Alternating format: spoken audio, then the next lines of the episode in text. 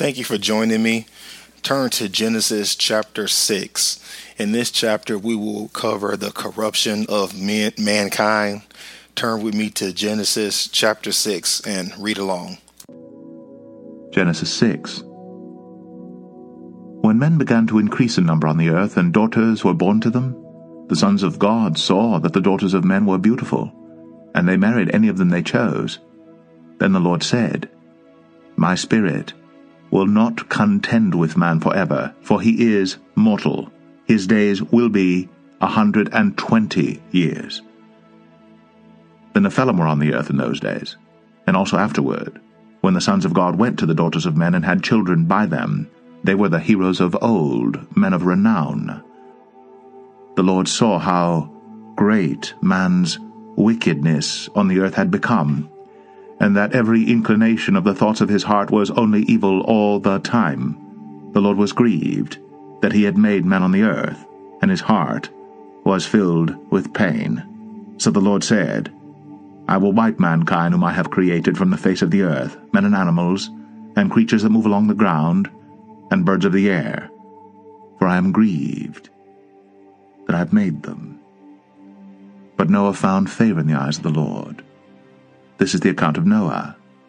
Noah was a righteous man, blameless among the people of his time, and he walked with God. Noah had three sons, Shem, Ham, and Japheth. Now the earth was corrupt in God's sight, and was full of violence. God saw how corrupt the earth had become, for all the people on earth had corrupted their ways. So God said to Noah, I am going to put an end to all people, for the earth is filled with violence because of them. I am surely going to destroy both them and the earth. So, make yourself an ark of cypress wood, make rooms in it, and coat it with pitch inside and out. This is how you are to build it. The ark is to be 450 feet long, 75 feet wide, and 45 feet high. Make a roof for it, and finish the ark to within 18 inches of the top put a door on the side of the ark and make lower, middle, and upper decks. I am going to bring flood waters on the earth to destroy all life under the heavens, every creature that has the breath of life in it, everything on earth will perish.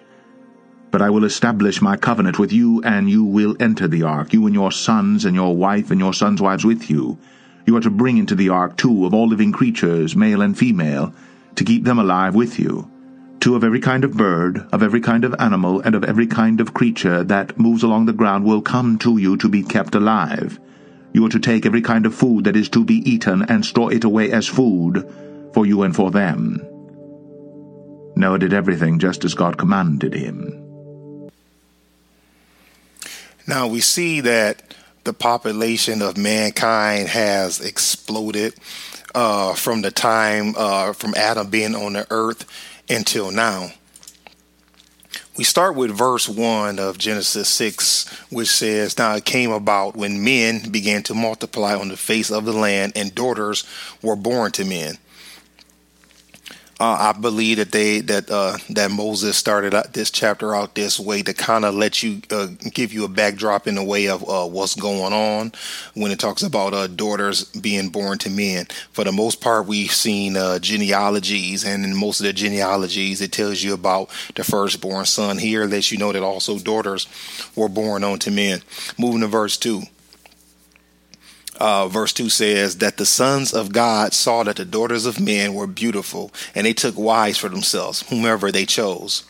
Uh, my belief is that uh, these were human men, uh, not angels, because Hebrew word 1121 means sons or uh, grandsons. Although some believe these to be angels, I'm gonna stop and touch on that in a minute. Uh, who are the ones that people believe to be angels? Where where it says sons of God there are some out there who uh, believe in the theory that the angels came and procreated with humans, and when it says sons of God, this is what it's referring to. But according to the Hebrew word, uh, we can tell that this does not mean angels. So we have to um, believe that this uh, right here means human beings. Verse 3 the Lord said, My spirit shall not strive with man forever, because he also is flesh. Nevertheless, his days shall be 120 years. By flesh, the Lord meant that man is sinful. Also, too, uh, the Lord, when He said that His days will be 120 years, not His lifespan is 120 years but that was the time until God sent the flood. Now, when I was a, a younger believer, I always thought that meant that man's days will be 120 years. In other words, that from this point on, no man will live longer than 120 years. But as you read into the scriptures from this point on, you will notice that there were still some people living past that time. Now, there were no more Methuselahs and, and guys from, uh, uh, that part of Adam's line that lived four, five, seven, nine hundred years. But the 120 years after I studied more, I realized that the Lord meant until he brought the flood. Verse 4 The Nephilim were on the earth in those days and also afterward. When the sons of God came to the daughters of men, and they bore children to them, those were the mighty men who were of old, men of renown. Hebrew word 5303 Nephilim means fallen ones, i.e., giants. Now, I also want to read uh, this same verse out of two uh, other translations. Now, remember, I'm uh, generally always, uh, not generally, I'm always reading out of the New American Standard unless uh, I mention otherwise. This being one of those times, I am going to read this out of two more versions verse 4 so maybe we can understand it a little bit better. Let's read it out of uh, the KJV version. And it came to pass, I'm sorry, back down to verse 4. I'm not going to read uh, the first three verses again. There were giants in the earth in those days, and also after that, when the sons of God came in unto the daughters of men, and they bore children to them. The same became mighty men which were of old, men of renown. I also would like to read this out of the Young's uh, literal translation to give it maybe a little more clarity. The fallen ones were in the earth in those days, and even afterwards, when sons of God came in unto the daughters of men, and they have borne to them. They are the heroes who, from of old, are the men of name. All right, now I'm going to go back to the uh, New American Standard. Okay. The word for mighty and men uh, means the same thing men of strength, men of old. Hebrew word 5769 means long duration, everlasting. Men of renown. Hebrew word 582 Enosh. This is a mortal uh, differing from more from the more dignified Hebrew 120. Remember, 120 uh, is the Hebrew word for man, or which actually meant mankind. Now, according to the uh, the best of my knowledge, I calculated that this was about 514 years after the death of Seth uh, that the flood had came. Let's talk about a few different theories. Theory number one is these were fallen angels who had mated with human women. Well, I mentioned uh, in the previous verse that that is not what I agree with, but there are those who that's what they believe because it says that they came, that the sons of God came unto the daughters of men and had children, instead of it saying men uh, got with uh, daughters and had children. It kind of specifically pointed out that these were sons of God. Now, this also makes me want to, uh, I need to revisit uh, Satan being Cain's father. In uh, a few chapters back, uh, I've mentioned that there are some who believe that uh, Cain is literally that Satan, I'm sorry, is literally Cain's father, even though the Bible tells us that Adam was his father. And there are those who believe that theory because of the fact that uh, Cain had evil in his heart and he rose up and he killed his brother.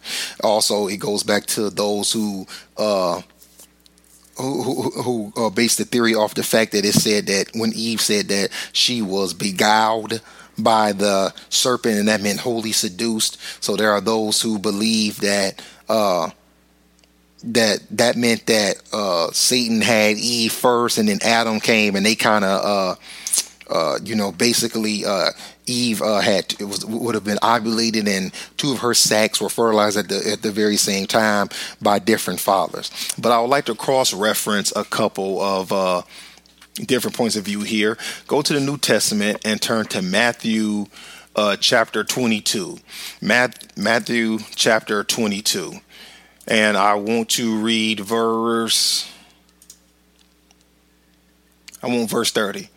Matthew 22, verse 30, which says, and the reason I'm reading this is, is because I'm trying to make the point that Satan, who was an angel, even though at this point he's a fallen angel, there was no way he could have made it with a human woman. Matthew 22 30. For in the resurrection they neither marry nor are given in marriage, but are like angels in heaven. Okay, and uh, keep your finger in Matthew and go back to chapter uh, and go back to chapter 4 Okay, Matthew 4 1, and it reads Then Jesus was led up by the Spirit into the wilderness to be tempted by the devil. Now remember, Matthew chapter 4, this is when Jesus was actually on the earth in a human body. But what does it say? It says that he was led up by the Spirit into the wilderness to be tempted by the devil. Well, why do you think that is? Well, because the devil doesn't have a human body. The devil is a spirit. The only angels who can come to this earth in a human body are those that the Lord Himself uh, so chooses, and for whatever reason it would be. But it says here, not that Satan appeared uh, in the flesh, but he appeared in the spirit. Okay. The second theory is. Uh, well, before I get to the second theory, let me make one more point about these uh, fallen angels and Nephilim, also meaning giants. That kind, this kind of leads me to to talk about the mark that was put on Cain.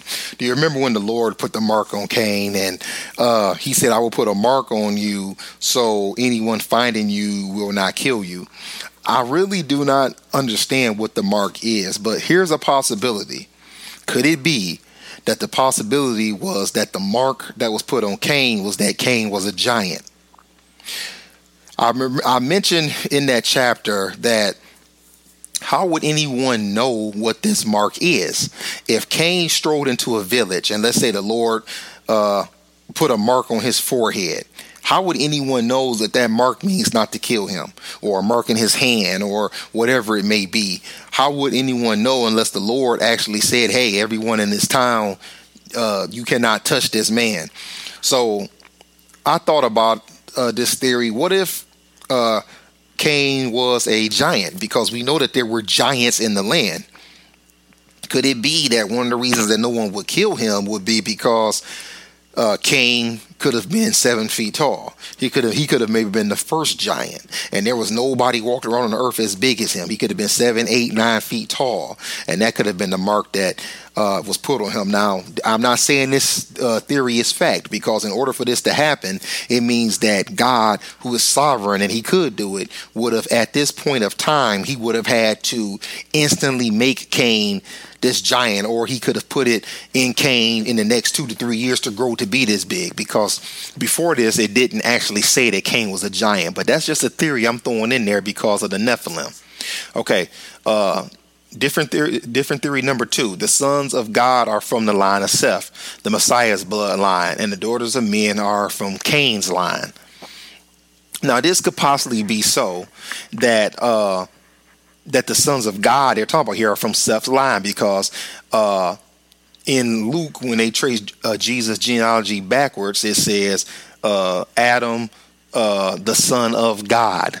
So Adam was actually called the son of God because he wasn't born, he was created. So it's a possibility that when it says the sons of God, these could be Seth's uh, relatives and they are mating with Cain's bloodline. Okay.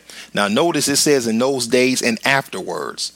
Okay, the giants were in the land. They were then and afterwards. Now we're coming up to the flood, so the afterwards to me has to be the flood because the subject here is is the flood that's going to come. All right. Now uh, let me cross reference that. Uh, turn a couple of chapters, uh, not a couple of chapters, a couple of books over to Numbers 13. Okay, turn with me to Numbers chapter 13. Okay, and I'm going to read verses 32 and 33. And it reads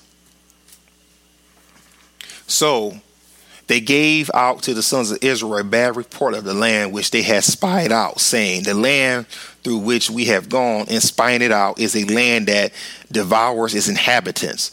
And all the people whom we saw in it are men of great size.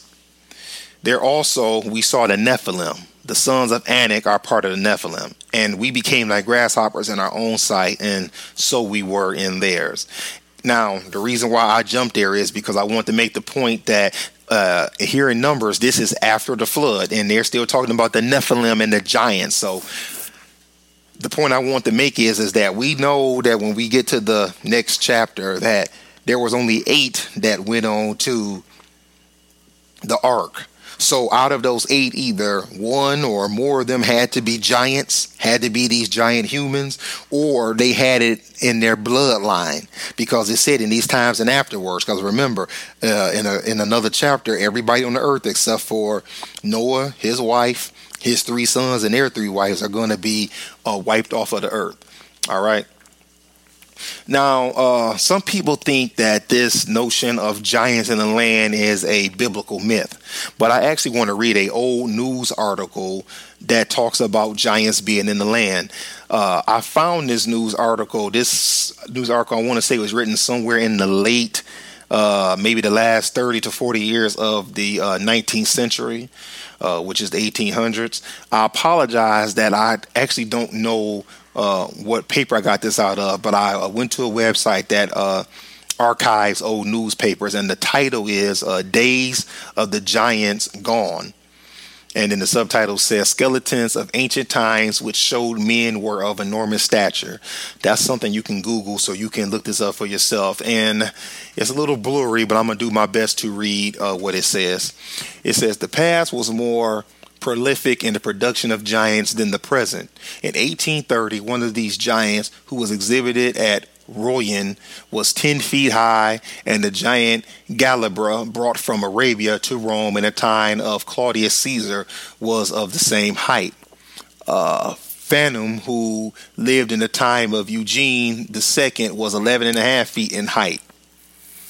Uh, the Chevalier uh, Scrooge, in his journey to the peak Pendereth found in one of the caverns of that mountain the head of a giant who had 60 teeth and was not less than 15 feet high.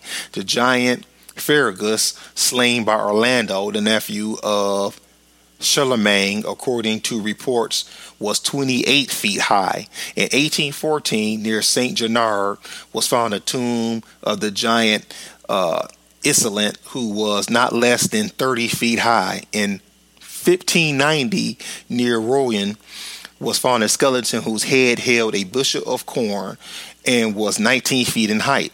The giant Bacret was 22 feet high. In 1623, near the castle of uh, uh, Dubin, a tomb was found 30 feet long, 16 feet wide, and 8 feet high, on which were cut in gravestones the words Kenta Lucius Rex. The skeleton was found uh, entire and measured 25 and a fourth feet high, 10 feet across the shoulders, and 5 feet from the breastbone to the back. But France is not the only country where giant skeletons have been unearthed. Near Palermo, Sicily, in 1516 was found the skeletons of a giant 30 feet high, and in 1559 another 44 foot high near Magrino in the same island in 1816 was found a skeleton of a giant of 30 feet whose head was the size of a hedgehog and each tooth weighed five ounces. Now I'm sorry for my choppy reading there, but like I said, that was a this is a uh, it's on the blurry uh, paper, so I kind of read it to the the best I could. But one more time, if you want to look that up for yourself, the title says Days of the Giants Gone, subtitle Skeletons of Ancient Times, which showed men were of, of enormous stature. And it was in a paper called Newport News Directory. Well, I want to read that because I want to make the uh, touch on the fact that I don't believe that these giants were a myth. I mean, in just the last two to 300 years, we have evidence of giants, okay? Uh, even nowadays, we still have remnants of the giants. If you are a basketball fan and you remember George Muresan, who played for the Washington Bullets, he was seven foot seven. Manute Bol was seven six. Uh, Shawn Bradley, seven five. Uh, Yao Ming just just uh, who played sometime around uh, 2002 to maybe 2008. He was seven five. Uh, so we have a lot of uh, remnants of uh, of giants even in our time.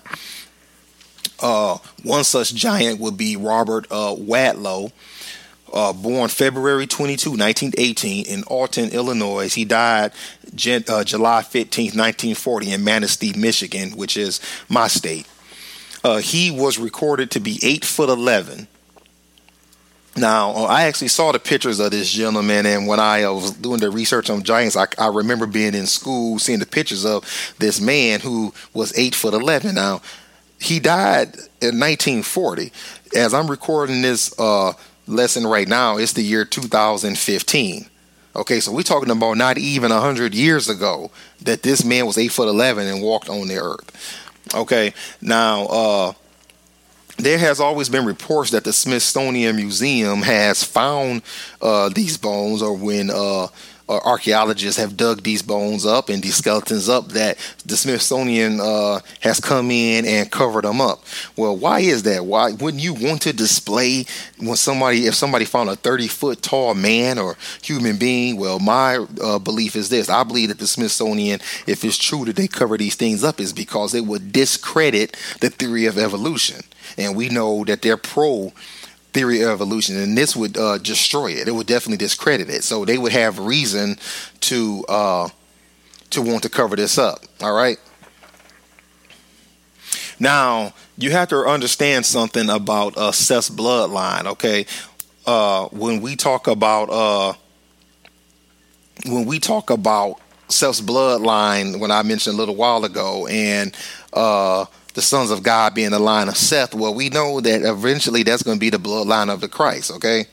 So we have to talk about Lamech, who was in the same bloodline, who was also a murderer. And God said that He would bring, or He would not bring a redeemer through uh, a corrupt people. He would have to bring it through a non-corrupt people. Okay, so I also believe this is some of the reason why uh, the earth is going to be destroyed and the Lord is going to wipe it out. Okay, I spent a lot of time on verse four. Let's move on to uh, verse five, which reads.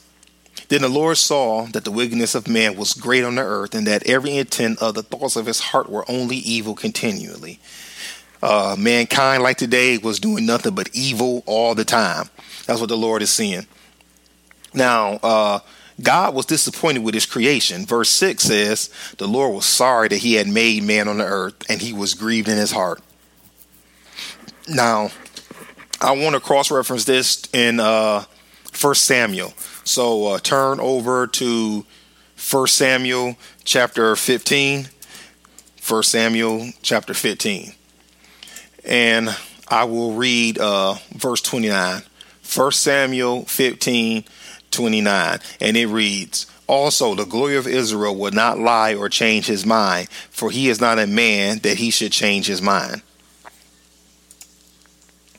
The reason why I want to read that verse is because it says that the Lord was sorry that he had made man and he was grieved in his heart. Now, the reason I wanted to read that was because uh, the Lord doesn't have emotions like us, but something was stirred up the Lord that he was sorry that he made man. And I want to read that verse out of First Samuel because he is not a man that he should change his mind. In other words, that the Lord didn't make us and then say, oh, I changed my mind. I made a mistake. But I think the Lord was just sorrowful because of the behavior of men in that time, much like it is today. Okay.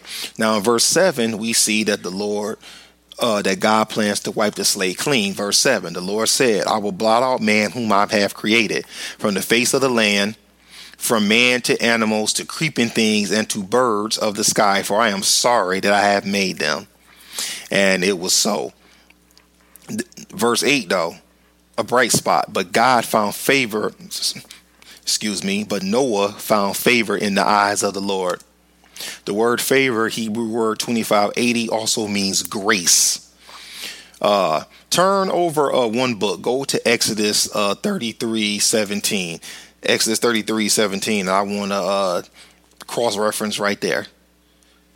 Exodus 33 17 says, The Lord said to Moses, I will also do this thing of which you have spoken, for you have found favor in my sight, and I have known you by name. So, the same way that Noah uh, found favor in the Lord's sight, we see that uh, Moses, who was actually the uh, writer of this book, also found favor in the Lord's sight. Verse 9 these are the records of the generations of Noah. Noah was a righteous man, blameless in his time. Noah walked with God. Now, I want to point out something here. Like Enoch before him, he walked with God. But I also like to point out that blameless does not mean sinless. None of us are sinless. So when the Lord looked at Noah and Noah found favor in his eyes, I believe it's because Noah was probably one of the only people, if not the only person, trying to serve the Lord. Not that Noah, remember, Noah wasn't sinless. It said that he was blameless, and this is why the Lord chose him. Also, too, he, he chose him out of that line of Seth that we uh, run down here, okay? Verse 10 Noah became the father of three sons Shem, Ham, and Japheth. Okay, Noah had three sons. Now, uh, they will go on the boat with him. Okay, I believe that's the reason why it's, it's keeping our, our, memory fresh. The earth was corrupt and violent. Verse 11. Now, the earth was corrupt in the sight of God, and the earth was filled with violence. Yes, it was. Uh, pretty much uh, like it is uh, today. And we see uh, in the next verse that all human are, humans are sinners. Verse 12 God looked on the earth, and behold, it was corrupt, for all flesh had corrupted their way upon the earth. Okay. Uh, to tie in with that, we are going to cross reference again. So stay in the Old Testament and go to Psalms, the book of Psalms, chapter 14. Book of Psalms, chapter 14. Okay. And I read and I will read verses 1 through 3. Psalms 14, 1 through 3 says, The fool has said in his heart, There is no God. They are corrupt. They have committed abominable deeds. There is no one who does good. The Lord has looked down from heaven upon the sons of men to see if there are any who understand, who seek after God. They have all turned aside. Together they have become corrupt. There is no one who does good, not even one. And I wanted to point that out to show you that the Lord, uh, you know that Noah was might have been blameless, okay, but blameless does not mean that he was sinless. Okay, verse 13. Then God said to Noah, The end of all flesh has come before me, for the earth is filled with violence because of them, and behold, I am about to destroy them with the earth. Okay, I believe that Elohim literally spoke to Noah. I don't believe this does not say that Noah saw in a vision, that Noah had in a dream. I believe that when something like this is going down, that the Lord Himself literally spoke to Noah. Verse 14. Make for yourself an ark of gopher wood. You shall make the ark with rooms and shall cover it inside and out with pitch. Uh, the word pitch, Hebrew word 3724, is asphalt or a type of. God gives specific instructions here. Verse 15 This is how you shall make it. The length of the ark, 300 cubits, its breadth 50 cubits, and its height 30 cubits. Okay, if this was a standard cubit of 18 inches, that would make the ark 450 feet long by 75 feet wide by 45 feet high. To give you an example, a football field is 360 feet long, including the end zones. So the ark was the length of a football field plus 90 more feet. Uh, according to Dr. Henry Morris, the ark could hold more than 500 livestock, providing space for thousands of animals. And Noah more than likely uh, collected small animals of the larger species, like uh, elephants, hippos, giraffes. Uh, verse 16. You shall make a window for the ark and finish it to a cubit from the top, and set the door of the ark in the side of it. You shall make it with lower, second, and third decks. So now the Lord is giving specific instructions for what it is He wants here. Verse 17 will continue Behold, I, even I, am bringing the flood of water upon the earth to destroy all flesh in which the breath of life from under heaven, everything that is on the earth shall perish. Now, with that, I'm going to cross reference. We're going to go uh, to the New Testament. Go to uh, 2 Peter chapter 2. Turn to 2 Peter chapter 2. All right. 2 Peter 2 I'm going to read verses 4 and 5, which says, For if God did not spare angels when they sinned, but cast them into hell and committed them to pits of darkness reserved for judgment, and did not spare the ancient world, but preserved Noah, a preacher of righteousness, with seven others when he brought a flood upon the world of the ungodly. So that is a cross reference, kind of uh, looking at it from the New Testament uh, standpoint of, of what's going on here. Okay. Now, uh, God shows grace and will keep what he said about the Redeemer coming to save mankind. Verse 18. But I will establish my covenant with you, and you shall enter the ark, you and your sons, and your wife, and your sons' wives with you. Okay. Uh, notice uh, what humans go into the ark. Okay. Uh, and there's a reason I'm bringing that up. Okay, there's eight going into the ark because I have actually heard a theory that said that some of the Nephilim survived the flood because they were so big and somehow they they were able to manage. So somehow they survived the flood. But we see here the eight that are going into the ark. Okay, now uh, we see next that uh, God did not say any other humans could come aboard, but was speaking of His animal creation. Verse 19, and of every living thing of all flesh you shall bring two of every kind into the ark to keep them alive with you. They shall be male and female. Notice male and female. Okay. Okay. Verse 20 of the birds after their kind, and of the animals after their kind, of every creeping thing of the ground after its kind. Two of every kind will come to you to keep them alive. Notice God says they sh- they shall come to you. Now, I want to point that out because there are those who believe that uh, Noah collected these uh, animals, but it said that they shall come to him. So, my belief is that the Lord actually rounded up these animals and they came to Noah when Noah uh, went above uh, the ark. Apparently, Noah brought fruits and vegetables with them, but what about meat? Verse 21 As for you, take for yourself some of all food which is edible, and gather it to yourself, and it shall be for food for you and for them. Uh, the word food, Hebrew word 3978, ma'ka'ah, means fruit, veggies, and food. Okay. And then we, uh, verse 22, we come to this end. Noah was obedient. Verse 22, thus Noah did according to all that God had commanded him, so he did. That was Genesis uh, chapter 6. Uh, we come to the end here. Uh, Noah was given the, Noah is given the instructions by God, and when we pick it back up at verse, I mean, I'm sorry, chapter seven, uh, we will uh, dive into the flood. Father, thank you for your word. Thank you for, thank you for the privilege of reading and teaching your word. We praise you, we thank you, and we give you all the honor and glory in Jesus' name. Amen.